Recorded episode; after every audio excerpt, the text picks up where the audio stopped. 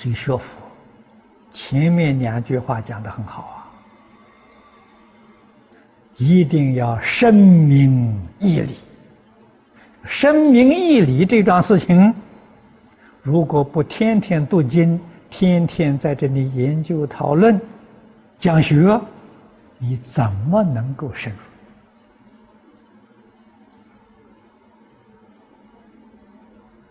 入？啊，所以归根究底呀，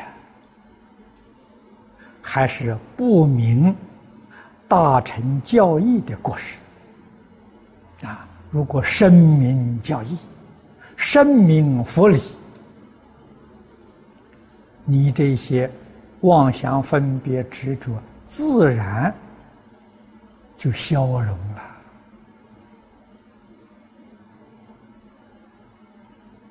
你的想法、看法、做法，自自然然就跟佛菩萨相应。